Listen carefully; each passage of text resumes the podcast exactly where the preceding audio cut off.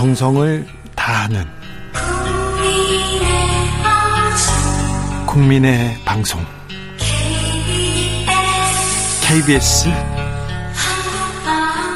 주진우 라이브 그냥 그렇다고요. 주진우 라이브 2부 시작했습니다. 지역에 따라 2부에서 함께 하시는 분들 계시죠? 어서 오십시오. 잘 오셨습니다. 라디오 정보센터 다녀오겠습니다. 정한나 씨. 뉴스를 향한 진지한 고민 기자들의 수다 라이브 기자실을 찾은 오늘의 기자는 발로 뛰는 기자입니다. 한결의 김민아 기자 어서 오세요. 네, 안녕하세요. 기다렸습니다. 네. 김민아 기자. 드디어 내일입니다. 맞습니다. 내일 국민의힘 오후. 후보. 네네. 네네. 몇 시에 결정돼요? 내일 오후 2시 45분에서 3시 사이에 발표가 될 것 같습니다. 그렇습니까? 네. 분위기 어때요? 아, 분위기 정말 이번에는 팽팽해서 제가 감히 누가 이길 것이다 말을 네. 하기가 어려운 정말 초접전 상황입니다. 지난주 올해 어, 이번 주 초까지 홍준표 후보의 상승세가 눈에 띄었는데 맞습니다. 근데 갑자기 윤석열 후보 쪽 지지층이 많이 결집을 하면서 여론조사에서도 오늘 같은 그 퍼센트가 나온 여론조사가 발표가 됐고요. 아, 윤 후보 지지자들이 결집하고 있군요. 네, 그런 그 영향이 아마도 당원 투표나 여론조사에도 어느 정도 반영이 됐을 것이다라고 보는 게 다수인 것 같습니다. 그래요? 네. 아, 지금 홍준표 윤석열 후보는 어떻게 지금 마지막을 보내고 있습니까? 네, 오늘은 두 후보 모두 수도권에 공을 들이는 모습을 보였는데요. 홍준표 후보는 그 지금 수원에 있는 경기도당 에 가서 어 지금 경기도 1,400만 도민이 대선의 바로미터가 될 것이다라고 하면서 이재명 후보의 네, 텃밭인데요. 맞습니다. 그러면서 경기도에 온 것은 여기가 경기도 차베스의 본거지이기 때문이다. 경기도의 차베스를 잡으려면 경기도가 주축이 돼야 한다면서 이재명 후보를 차베스 대통령에 비유를 했습니다.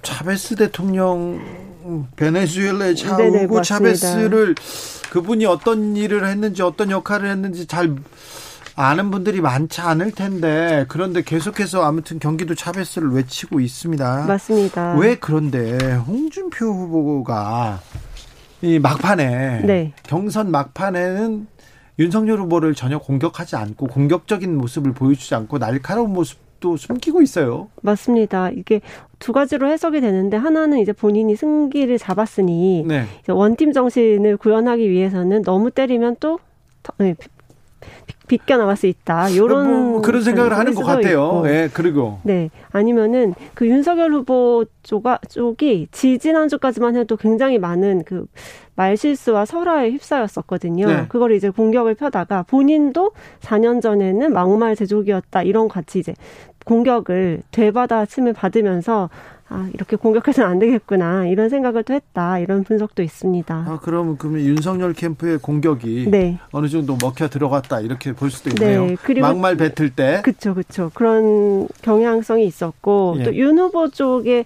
막판에 가서는 또 홍 후보를 약간 이렇게 다독이는 그런 모습도 보였었고 뭔가 막판대에서는 두 후보가 누가 이길지 모르지만 내가 이길 것이다라고 서로는 주장을 하고 있는 그런 초접전 상황이었습니다. 윤석열 후보는 어떻습니까? 네, 윤석열 후보도 오늘 경기도에 집중을 했는데요. 아, 경기도에 둘 다? 네, 네, 맞습니다. 그 지금 국민의힘 쪽에 당 지지세가 강한 뭐 포천 이쪽 있죠.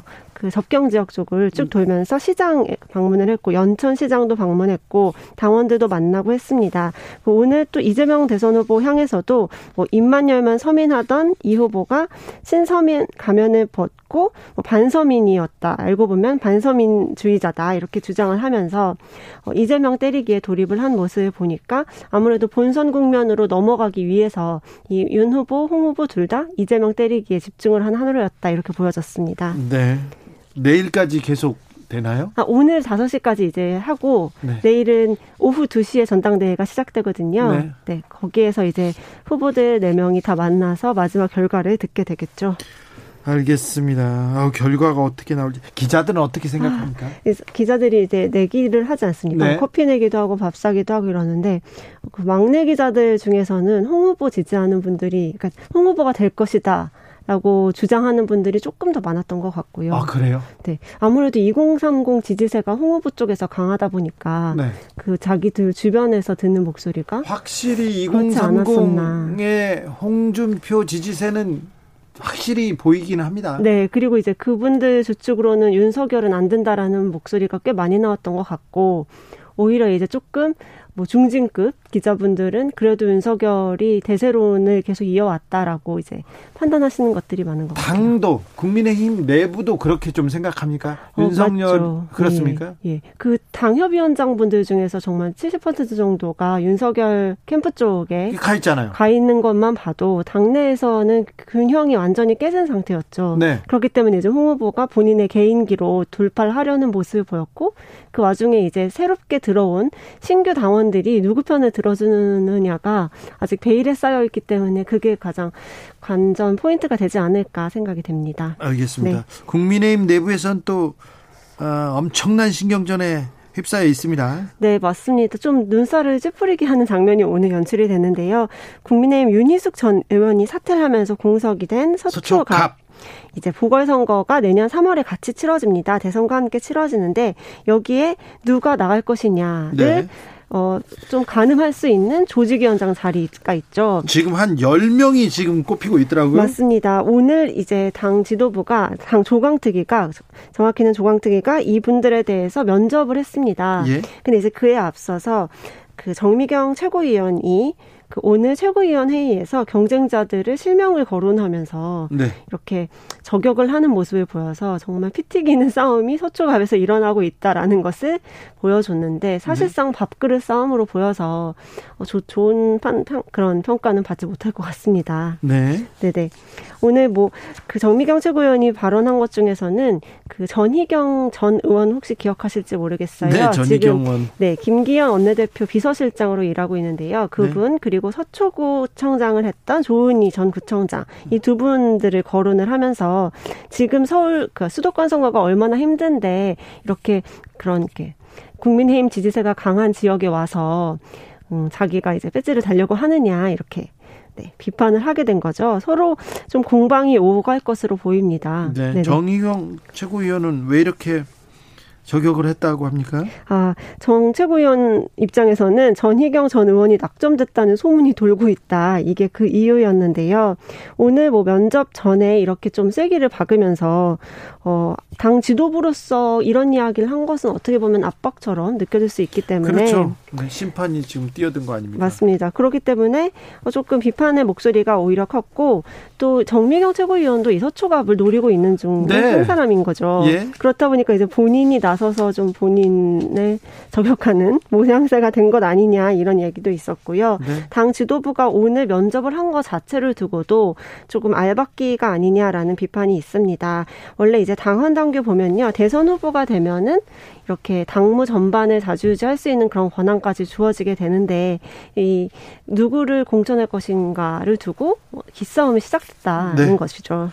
자 국회의원이나 국회의원이 되려고 하는 사람들은요 네. 대선도 뭐 총선도 다 선거들도 다 중요한데 자기 선거가 어떻게 될지 제일 중요합니다. 맞습니다. 대통령이 이번에 어, 이 당에서 되면 나는 유리한가 불리한가 내가 배지를 달 수 있을까 아, 못 달까 이 부분 가지고 굉장히 머리를 굴리는데요. 맞습니다. 지금 공석인 지역 많죠? 네, 지금 오, 늘그 면접을 본 지역이 서울 광진을 서초갑 그리고 충북 청주 상당 경남 김해을 이렇게 네 군데였습니다. 네. 이 중에서 서초갑이랑 청, 충, 충, 청주 상당은 내년 3월 달에 선거가 치러지는 지역이어서 이제 더 배지가 가까이 있는 곳이기 때문에 경쟁이 치열해지고 이어지고 있습니다. 네. 네네. 지금 아무튼 밥그릇 밥그릇 싸움이 제일 중요해요. 네, 제일 네, 자기, 치열하고 자기 배지 다는 게 제일 중요한 곳이 그렇죠. 여의도인 것 같습니다. 자 안철수 대표의 출마로 지금 제3지대 상황 좀 뜨거워지고 있습니다. 네, 맞습니다. 사실 안 대표가 오늘 이제 국민의당 후보로 완전히 확정이 됐고 네. 그 전에 3지대에서 있었던 김동연 전 부총리 그리고 아직은 조금 그 심상정 심상정 정의당 후보까지 해서 이 세 분이 제3지대에서 어떤 역할을 하는지가 거대 양당한테는 조금 어 고려 사항 캐스팅 보트가 될 수 있다 해서 고려 사항이 되고 있는데요. 김동연 전 부총리의 행보가 조금 재밌었습니다. 예. 어제는 민주당을 찾았고 오늘은 정의당을 방문을 했고요. 다음 주에는 국민의힘을 가는데 안철수 대표를 그렇게 때리더라고요. 아. 뭐라고요? 네, 그 당에서 이제 논평을 낼 때 안철수 대표가 다시 자기가 대선에 출마하겠다고 하자 김 전 부총리 쪽에서 구태 정치의 또 다른 선언일 뿐이다. 음. 또 철수인가 의구심을 갖고 있다. 안철수 대표, 대표가 시대 교체를 진정으로 원한다면 우리 시대가 필요한 정신이 무엇인지 고민과 성찰부터 하라. 이렇게 꼬집었습니다. 제3지대 누가 대표 선수가 되느냐 이것도 또 관전 포인트입니다. 네, 맞습니다. 안철수 대표 쪽에서는 김 김동연 부총리랑 좀 같이 하고 싶다라는 그 러브콜을 몇 차례 보냈었는데 네. 오히려 이제 이 세 후보 모두 좀 몸값을 더 높이기 위해서 센 발언들을 하면서 존재감을 부각하려는 모습인 것 같습니다. 그래요. 네. 네. 그래도 안철수 대표가 지난 대선에서 21%를 득표한 만만치 않은 후보입니다. 그리고 그럼요. 대선 이번에 세 번째고요. 그리고 맞습니다. 정치 구력도 어우 세고요. 안철수 대표의 행보 어, 좀 자세히 좀 짚어보겠습니다. 다음 네. 주에는 좀 안철수 대표에 대한 이야기도 좀 더 하자고요. 네.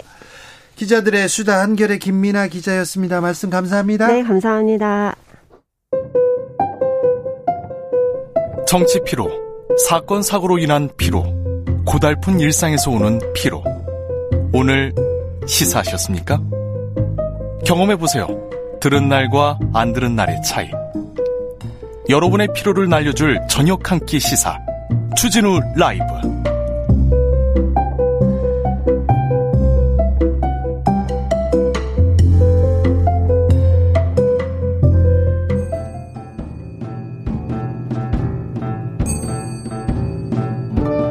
태초에 철학이 있었다.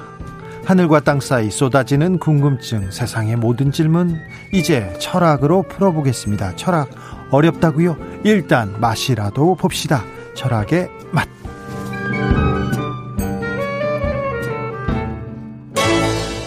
정치 철학자 김만권 박사 어서 오세요. 예, 안녕하십니까? 양지열 변호사 어서 오세요. 네, 안녕하세요. 양지열입니다. 11월입니다. 네. 가을 잘 보내고 계신지요? 예, 뭐 가을 가을 가을이 가을이 오는지도 잘 모르겠어요. 갑자기 뭐 이렇게 갑자기 추워져서 네. 예, 예, 이게 뭐 거의 가을이라는 계절이 있는지를 잘 모르겠어요. 아유, 가을 저는 막 타요. 아, 그래요? 우리 망건 쌤 너무 바쁘게 지내가지고 네. 시간 가는 줄을 몰라서. 그래요? 네, 머리 저렇게 하얘진 거 봐요. 아, 머리는 똑같이 하얀데? 네, 저 머리는 제가 더 하얘진 거 시간 가는 줄 몰라서. 자, 두 분은 인간각답게 살고 계신지 인간권, 인권, 네, 잘 누리고 계신지요?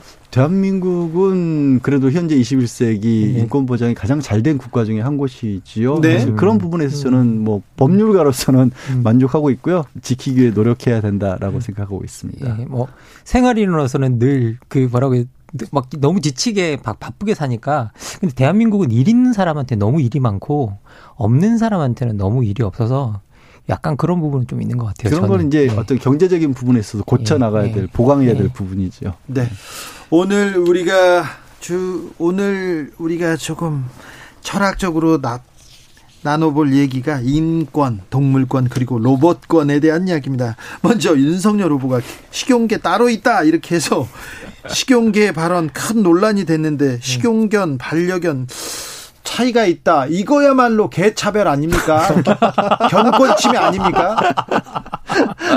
아, 뭐, 그 제가 저도 찾아보니까 법적으로는 식용견이라는 게 없더라고요. 아. 예, 저희 법적으로 그런 게 존재하지 않더라고요. 예.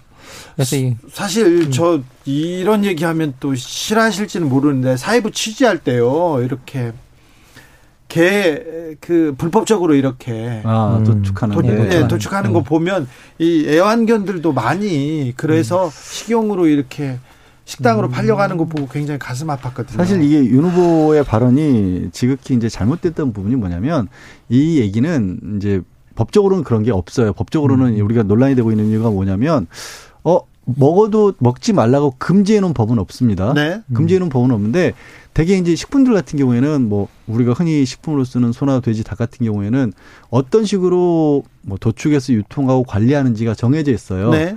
그런데 걔는 먹지 말라는 법은 없지만 어떻게 관리해야 되는지가 빠져 있습니다. 그러니까 음. 금지도 안 했지만 어떻게 먹어야 하는지도 관리가 안 돼 있어요. 그래서 법적으로는 아까 망건 쌤이 말하는 것처럼 식용견이라는 개념은 없고요. 두 번째는 식용개가 따로 있다라는 얘기가 사실 이제 그걸 먹어도 문제죠. 되느냐 네. 말아야 되느냐 찬반 논란이 있으면 음. 드시는 분들이 음. 드시는 분들이 하시는 그냥 말씀이었어요. 음. 검증된 네. 얘기가 아니라 음. 아니고 뭐 이거 따로 기르는 거지. 우리가 음. 뭐저 집에 반려동물 먹는 건 아니잖아. 이런 식의 얘기였을 음. 뿐이지 실제 검증된 얘기가 아니었어요. 반려동물이 유기견이 되면 먹히는 경우도 많았죠. 솔직히. 사실 그렇죠. 그러니까요. 네. 네. 근데 돼지선은 먹어도 되고 개는 먹지 말라는 거 이것 또한 종차별이다. 이렇게 얘기하시는 분들이 많습니다. 그런데 이제 그 인간과 동물과의 관계는 인류학적인 어떤 관계들이 있는 것 같아요. 인류학적으로 그러니까 우리가 오랜 시간 동물과 살아오면서 우리 인간과 같이 사는 동물들, 네. 예 그런 동물들을 반려동물화 시켜왔고 그리고 그런 동물들 중에 뭐 고양이나 개나 이런 대표적으로 이제 우리가 알고 있는 반려동물이 되어 온 거잖아요. 그래서 기본적으로 반려동 이거는 우리가 뭐 단순히 개념적으로 딱 나눠서 자르, 자르는 게 아니라 인간의 역사적 경험, 그러니까 인류학적 경험을 통해서 그것이 또 인류 전체로 이제 어떻게 보면 개와 동물 그 개와 이제 고양이 같은 경우에는 반려동물화 되어 왔기 때문에 그 부분은 서로 이제 좀 구별해서 볼 필요가 있다라는 생각이 듭니다. 그러니까 이게 이제 논의가 커지면 길어지면 이렇게 나가는 거죠. 비건이라고 하죠. 네. 육식을 네. 안 하시는 네. 분들의 얘기가 나오지 않습니까? 그분들 같은 경우도 비건도 또 종류가 있어요. 아예 고기를 안 먹는 분, 아니 생선은 먹는 분, 우유나 버터 정도 이런 유제품 정도는 드시는 분 이렇게 달걀도 안 드시는 분들이 있죠. 분들도 있고요. 그러니까 아예 그 정도까지 그럼 가야 되느냐. 음. 그러니까 우리 망건 박사가 얘기한 것처럼 어느 정도는 선을 음. 그어야 되는데 제일 큰 건 저는 그런 것 같아요. 왜 우리가 반려동물이라고 부르냐. 인간들과 음. 공감해서 같은 공간에서 살 수 있는 그렇죠. 예. 그런 존재라면 그런 존재를 먹는 건 아니지 않느냐라는 음. 거죠. 예. 예. 0388님께서 병아리도 애완용으로 많이 키우니까 닭고기도 먹지 말라고요 얘기하는데 병아리를 애완용으로 키우지는 않는데 병아리 때까지는 키우고 네. 달기 되면 집에서 감당을 네. 못하죠. 예, 맞습니다. 3123님께서 로버트 할리아 이다도 씨의 개고기 논쟁 생각나네요. 달팽이도 우리 친구지에 이렇게 음. 얘기했다는 음. 얘기가 있는데 음. 음. 아 차라리 합법화해서 음. 위 이거 도축 방식 잘 관리하고 음. 위생 잘 관리하면 될 텐데 이런 주장도 있습니다. 솔직히 그게 어느 정도 타당성 있게 들리죠. 문제는 그런 것 같아요. 법을 사실 그 논의가 한 10여 년, 10여 년 더 된 것 같아요. 차라리 네. 그렇게 관리를 하자. 그리고 이제 그런 이제 식육으로 하자는 것에서 이제 판매하시는 분들이 그런 주장을 주로 해왔습니다. 우리가 불법을 저지르고 싶어서 불법을 저지르는 게 아니라 정부에서 법을 안 만들어줘서 그런다라고 하는데 법을 만드는 국회의원들이 지금 반려동물 인구가 1,500만이라고 네. 합니다. 1,500만 표를 날려버리고 싶으시겠어요? 누가 그거를 나서서 아니, 만들자고. 아니, 예, 그리고 더, 더 큰, 더 중요한 문제가 세계적으로는 개를 먹는 걸 합법화시킨 국가는 없어요. 개 식용 자체를. 저도 이제 그거에 진짜 있냐 없나 찾아봤더니 어, 올해 그, 그 한겨레 신문에도 이제 개식용을 합, 합법화한 국가는 정식으로 존재하지 않는다라고 이야기를 하고 있고 이걸 합법화 시킬 수가 없는 이유가 뭐냐면 이게 국제 규범하고 안 맞아요.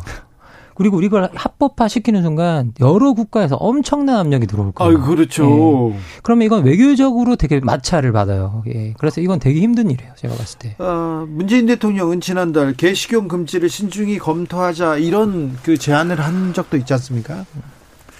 근데 또 그것도 이제 드시는 이게 좀 전에는 이제 막는 쪽에서 반대하는 입장을 말씀드렸다면 드시는 분들 입장에서 본다라고 한다라면 내가 뭐 다른 사람을 내치는 것도 아니고 나는 음. 그런 반려동물들과 전혀 공감하지 않는다라는 거고 그리고 똑같은 얘기를 하는 거죠 그분들은 그러면 니네는 왜 소닭은 먹냐 소닭 네. 돼지는 먹냐 음. 같은 생명체인데 음. 음. 그래서 말씀드린 것처럼 이거는 기계화된 어떤 정해진 선이 있는 게 아니라 우리가 경험하면서 음. 문화를 쌓아가면서 그 같은 시대에서 공감하는 어떤 기준이라는 건 항상 바뀌잖아요. 맞습니다. 그 예. 바뀌어가는 기준에 맡겨야 되는 음. 영역이지 법이 저도 변호사지만 제일 답답할 때가 이건 어떻게 해야 되는 거예요? 법에는 음. 어떻게 돼 있어요라고 물어보실 때거든요. 세상 만물을 다 법으로 정해놓는 건 아니거든요. 예. 제가 아까 뭐 인류학적으로 표현, 인류학적이라고 표현했을 때 우리가 살아오는 경험을 통해서 반려동물이 되어왔다고 했듯이 우리가 개를 먹던 어떤 뭐 관습이나 전통이나 이런 전통이라고 할 수 있나요 이거? 그런데 뭐 그런 관습 같은 것도 시간이 지나면서 어떻게 보면 그런 것들을 바, 뭐 반대하거나 아니면 안 먹는 방향으로 옮겨갈 수도 있는 거죠. 예, 그래서 저는 지금 현재로는 뭐 개식용 이게 우리가 정말 개가 너무 발 반려 인구도 많고 옮겨와서 저 개인적으로는 이걸 굳이 우리가 어 이게 이걸 반드시 법을 법제화 시켜서 없애야 될 일이냐라고 물어본다면 여기 대해서는 충분한 논의가 더 필요하다라고 이야기하지만 우리가 문화적으로는 좀 바꿔가야 될 일이 아닌가라는 생각이 자연스럽게 듭니다. 저는 법을 예. 안 만들더라도 예. 바뀔 수밖에 없는 환경이 되지 않았을까 예. 싶어요. 그런데요, 보통 이제 교수님 주변에 예. 학교 주변에서 개 드시는 분들 별로 없지 않습니까?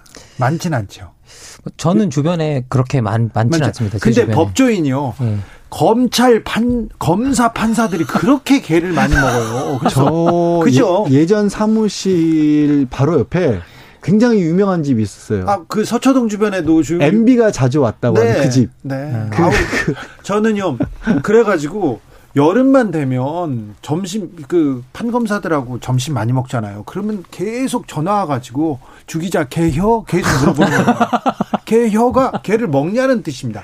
근데 어 정말 고통스러웠어요. 저는 음. 먹어본 적이 없는데 음. 그분들을 먹는데 저 혼자 가가지고 짜장면을 옆에서 짜장면 시켜줍니다. 아니, 대개는 삼계탕 삼계탕이랑 네. 저는 거기에 있는 음식을 먹고 싶지가 아, 않아서 그집 자체 아. 음식들 네. 그래서 삼, 그러면 짜장면 음. 시켜줍니다. 그래서 음. 그 집에서 짜장면을 먹으면서 이렇게 있는데 꼭 이렇게까지 먹어야 되겠나 생각하는데 음. 그분들은 법조인들이 많이 먹어요. 근데 이 얘기가 뭐냐면요, 되게 중요한 의미를 한 내포하고 있거든요. 음. 우리가 이제 법조계에 대해서 참 안 바뀐다, 보수적이다.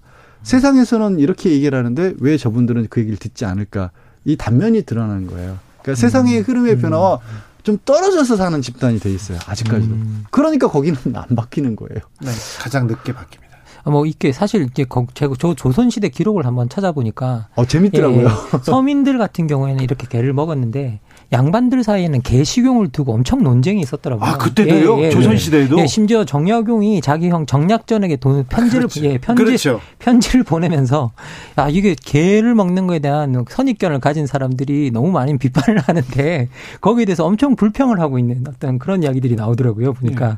그런데 보니까 양반 사회에서는 오히려 관료들 양반들 뭐 이런 사이에서는 오히려 그런 논쟁이 과거에는 있었다는데 이제 지금 우리 사는 시대에는 오히려 그쪽에서 더 하다고 하니까 그러니까 좀 역설 역설적인 것 같습니다. 조선 시대에는 이제 양반들이 다른 거 먹어도 되는데 왜 양반들이니까 잘 사니까. 네. 근데 막문쌤 말 맞다나 잘 사는 더 그쪽도 여전히 잘 사는 분들이니까 음. 더 좋은 거 많이 드실 수 있으니까 음. 이제 좀 문화도 바뀌었으면 좋겠네요. 1147님께서 저는 기르는 닭은 먹어본 적이 없습니다. 달걀만 먹었습니다. 얘기했고요. 9589님 닭 병아리 때부터 키우면요 아주 사람 친근하게 잘 따릅니다. 네. 집에서 키우지 않습니까? 닭, 닭의 변이 특별히 냄새가 나가지고 집 안에서 키우면 큰일 납니다. 1719님, 사람이랑 눈을 맞추는 동물은 먹으면 안 된다고 생각합니다. 닭도 토끼도 개도 다 키우는데 닭은 절대 눈 안 맞춥니다. 안 맞추고 먹으려고요. 네. 밥 줄 때 와서 먹다가도 사람만 살짝만 움직여도 닭은 도망가거든요. 얘기합니다. 그리고 눈 안 맞추고 먹으면 똑같잖아요. 네. 9741님 공약 강아지가 먼저 다 나온다. 네. 아우, 자.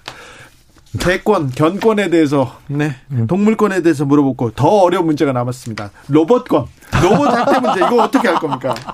아니, 근데 로봇, 이게 이제, 어, 이재명 후보와 관련된 논란인데 이 부분은 좀 사실관계부터 좀 명확하게 음.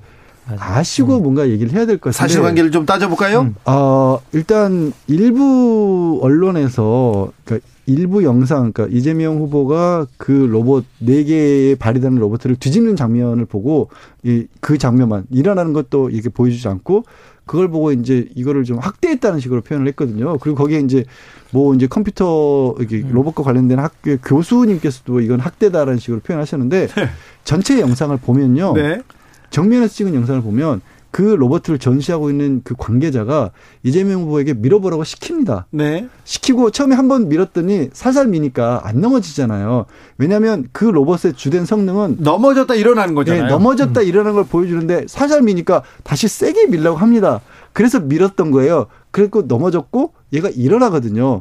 그러니까 이 자연스러운 과정이었는데 톡 그 부분만 떼서 이게 학대라는 얘기를 했고 음. 또 저는 그 로봇에는요 어디에도 개라는 말이 안 붙어 있어요. 지금까지도 개 얘기했는데 이걸 로봇 개라고 또 표현을 씁니다. 그러니까 마치 이게 동물을 연상시킬 수 있는 어떤 장치를 우리가 같은 동물 뭐 동물이 아니라 인형이라도 사람이나 동물 모양을 한 인형을 막 찢었다 그러면 그건 안 좋다라고 하잖아요. 예, 특히 개 그, 반려동 예, 반려동물 마치 반려동물을 학대한 것 같은 연상작용을 이렇게 기사를 썼어요. 그래서 이건 정말 먼저 그 부분 좀 바로잡고 싶습니다. 사실 저도 그 앞부분에 정보가 빠져 있어서 저도 오해하고 있었어요. 약간. 음. 그 앞부분에 그러니까 저도 이제 들어오기 전에 이야기할 때 제가 뭐라 그랬었냐면 양 변호사님께 제가 그 앞부분에 밀어보라고 했다는 정보가 저도 빠져 있어서 음. 아니 그냥 이거 한번 밀어보겠다고 말만 하고 밀었으면 아무 문제도 아닐 걸 그 말을 왜 안 했대요라고 제가 그렇게 말을 했었거든요. 그러니까요. 그러니까요. 제가 그 정보가 빠져 있으니까 이게 전혀 다른 스토리가 돼 버리는 거죠. 네, 네. 이건 좀 언론이 조금 네. 심한 측면이 있습니다. 6060님께서 위험한 작업에 로봇을 투입했다. 했어요. 근데 작업하다 못 쓰게 되면 그건 로봇 살인인가요? 이렇게 물어보는 분도 있습니다. 네. 그런데요, 저는 이 부분에 대해서 조금 고민하게 됩니다. 로봇 윤리. 이런 음. 개념도 조금 있지 않습니까? 생겨야 되는 거 아닙니까? 로봇에 대해서 이제 SF 과학 그 음. 좋아하시는 분들은 이미 이제 이미 20세기 초반에 로봇 윤리라는 게 이제 소설에서 만들어졌지 않습니까? 네. 대표적으로 우리 알고 있는 게 사람을 해쳐서는 안 된다는 윤리 그렇죠. 이런 네. 것도 만들어지고 있는데요. 로봇공학 3원 사실 최근에는 다른 차원에서 로봇 윤리 문제가 거론이 되고 있어요. 뭐냐면 이미 인공지능과 결합돼서 사람을 음. 해칠 수 있는 수준의 로봇 이게 우리 과학 기술은 다 전쟁과 관련된 군사 무기로 많이 개발이 되지 않습니까? 예. 그래서 로봇 등록제 얘기가 훨씬 많이 나오고 있어요. 실제 이 음. 로봇을 개발한 쪽에서 다른 게 아니라 어 사람이 사람을 해치게 되면 이게 추적을 해 나갈 수가 있잖아요. 음. 등록번호가 없는 로봇을 이용해서 누군가를 해치게 되면 추적이 불가능해지는 시대가 된다라는 음. 거예요. 그래서 테러 같은 데 쓰일 가능성이 있기 때문에 음. 지금의 로봇과 관련돼서는 이 로봇에게 윤리를 부여하는 것도 중요하지만 이미 관리를 해야 한다. 그러니까 사람들 차원에서의 윤리를 만들어야 된다. 관리하는 차원에서 음. 그런 논의는 활발하게 진행되고 있습니다. 아 그리고 저는 좀 이제 좀그 그 논의를 좀 들으면서 이상했던 게 사실 권리의 주체가 누구인가 한번 생각을 해봐야 되거든요. 누가 권리를 갖는가? 라고 했을 때 근본적으로 우리가 권리를 주는 주체는 주로 생명을 가지고 있는 쪽이었거든요. 네. 예. 그런데 이제 우리가 로봇을 생명을 가진 존재로 볼 건가 아닌가가 되게 중요한데 사실 생명의 본질은 생로병사를 겪으면서 사멸한다는 거잖아요. 근데 사실 로봇은 부품만 갈아 끼우면 계속 가거든요. 사실 어떻게 보면 그런 쪽에서는 반영구적이기 때문에 신적인 측면도 가지고 있거든요. 오히려. 그래서 좀, 좀 저는 이상한 좀 생각이 들었던 게 과연 우리가 권리라는 이 말을 그냥 너무 마구 붙이는 건 아닌가라는 생각이 들었는데 사실 생각해보면 로봇도 일종의 사물이잖아요. 근데 우리가 사람도 소중히 다뤄야 된다. 사물도 소중히 다뤄야 된다라고 이야기하면서도 사람에겐 권리를 부여하고 지금까지 사물에겐 권리를 부여하지 않아 왔단 말이죠. 그 이유는 저랑 가장 큰 차이가 사람의 생명은 대체될 수 없는 것.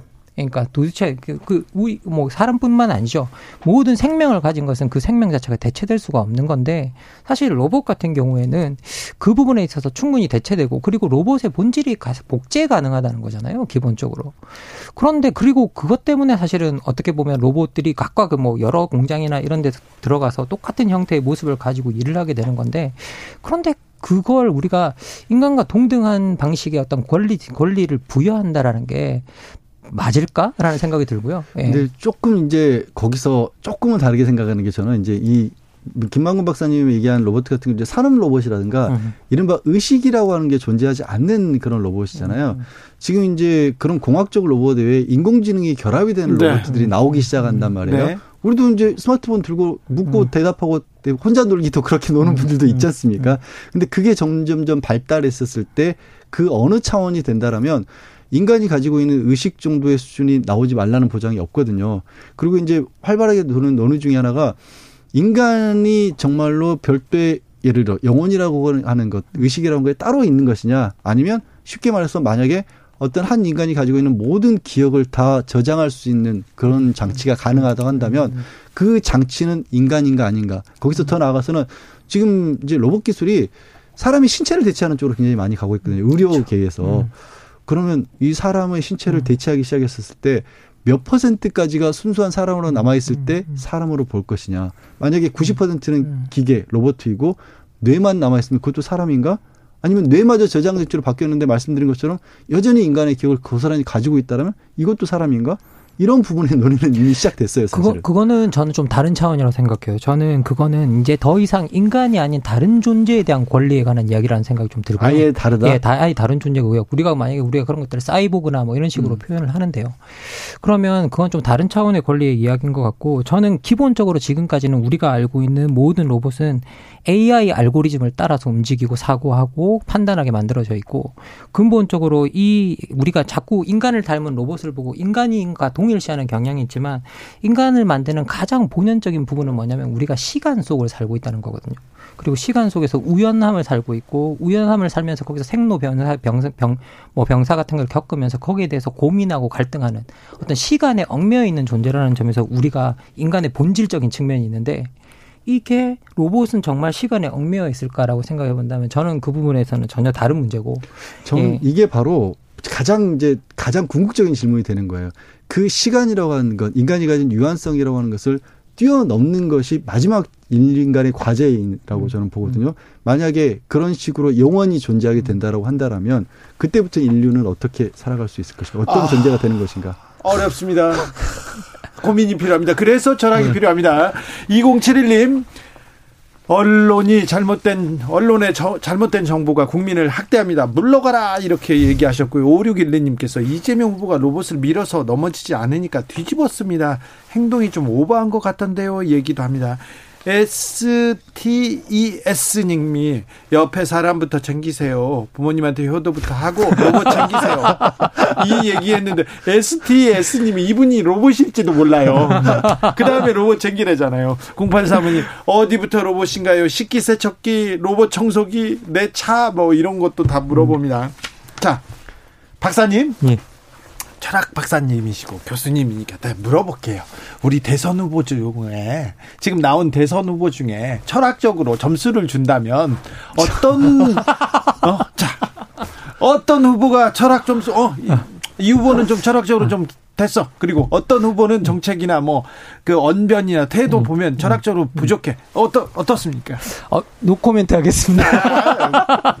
아니 정치 철학자가 전공인데. 그러면 자 어? 노코멘트 실명 얘기하지 말고 네. 그 실명 얘기하지 네. 말고 네. 철학적으로 좀 한마디씩 해주세요. 뭐 최근에 가장 이제 부족한 후보 한 명은 보입니다. 뭐 이제 그 부족 가장 부족한 후보는 제가 봤을 때는 이제 좀 뭐 매일매일 말실수를 하고 계신 네. 분인 것 같고요. 네. 예, 그분 저는 뭐 철학적인 것뿐만 아니라 역사관이라든지 아니면 뭐 노동, 노동관이라든지 다양한 측면에 있어서 뭐라고 해야 될까요? 아, 좀 깊이 사고하기보다는 기존에 일반적으로 가지고 있는 선입견을 따라 사고한다라는 생각이 좀 많이 듭니다. 예, 네. 그런 부분에서는 좀 부족하지 않나, 좀 많이 생각해 볼 필요가 있지 않나. 그렇다면 대통령한테는 네. 어떤 철학이 음. 지금 이 시대에 필요합니까? 아, 뭐, 당연히 우리 뭐 하나의 국가가 저는 만들어진 이유가 전 근대 이후로는 그 국가의 구성원을 얼마나 안전한 삶을 살아가게 해주는가 거기에 정말 달려 있다고 생각합니다. 그래서 그 구성원들 그리고 그 구성원들과 같이 어우러져 있는 어떻게 보면 지금은 우리가 자연 환경 구성원들이 좋은 삶을 살 수 있는 어떤 그런 방식으로 우리가 어울리게 그리고 더 나가서 구성원들이 자기 이 세계에 있는 이제 뭐라고 해야 될까? 뭐 우리 동물 이야기도 나왔지만 이런 반려동물이나 다양한 동물들과 좀더 뭐라고 해야 될까 조화롭게 그리고 좀 더 덜 잔인한 자기가 이렇게 표현할 수밖에 없는데요. 덜 잔인한 방식으로 그리고 어떻게 보면 좀 더 포용하는 방식으로 우리가 같이 갈 수 있는 방향으로 좀 움직였으면 좋겠습니다. 너무 교과서적인 대답이었습니다. 서민아님께서 대통령을 로봇으로 하자 제일 공정할 듯하다 이렇게 판사도 하자 검사도 하자 예예 예. 이런 얘기 나옵니다. 인권 견권 로봇권은 평등할까요? 평등하기는 할기는 할까요? 철학의 맛 여기서 마침표 찍어봅니다. 철 학의 맛 오늘의 결정적 한마디 부탁드립니다. 양지열 변호사님. 개 로봇 따지기 전에 먼저 사람이 됩시다. 그렇죠. 사람이 돼야죠. 김만고 박사님? 아, 제가 준비한 말이었는데 그러면 아, 다른 걸 하겠습니다. 네. 다른 걸 하겠습니다. 그냥 너무 멀리 가지 말자. 너무 멀리 가면 어디에 왔는지 모른다. 네. 어, 네. 예. 철학이 그래요. 예. 죄송합니다. 네. 자, 지금까지 김만권 박사 양지열 변호사였습니다. 감사합니다. 네, 고맙습니다. 감사합니다. 교통정보센터 다녀오겠습니다. 공인혜 씨.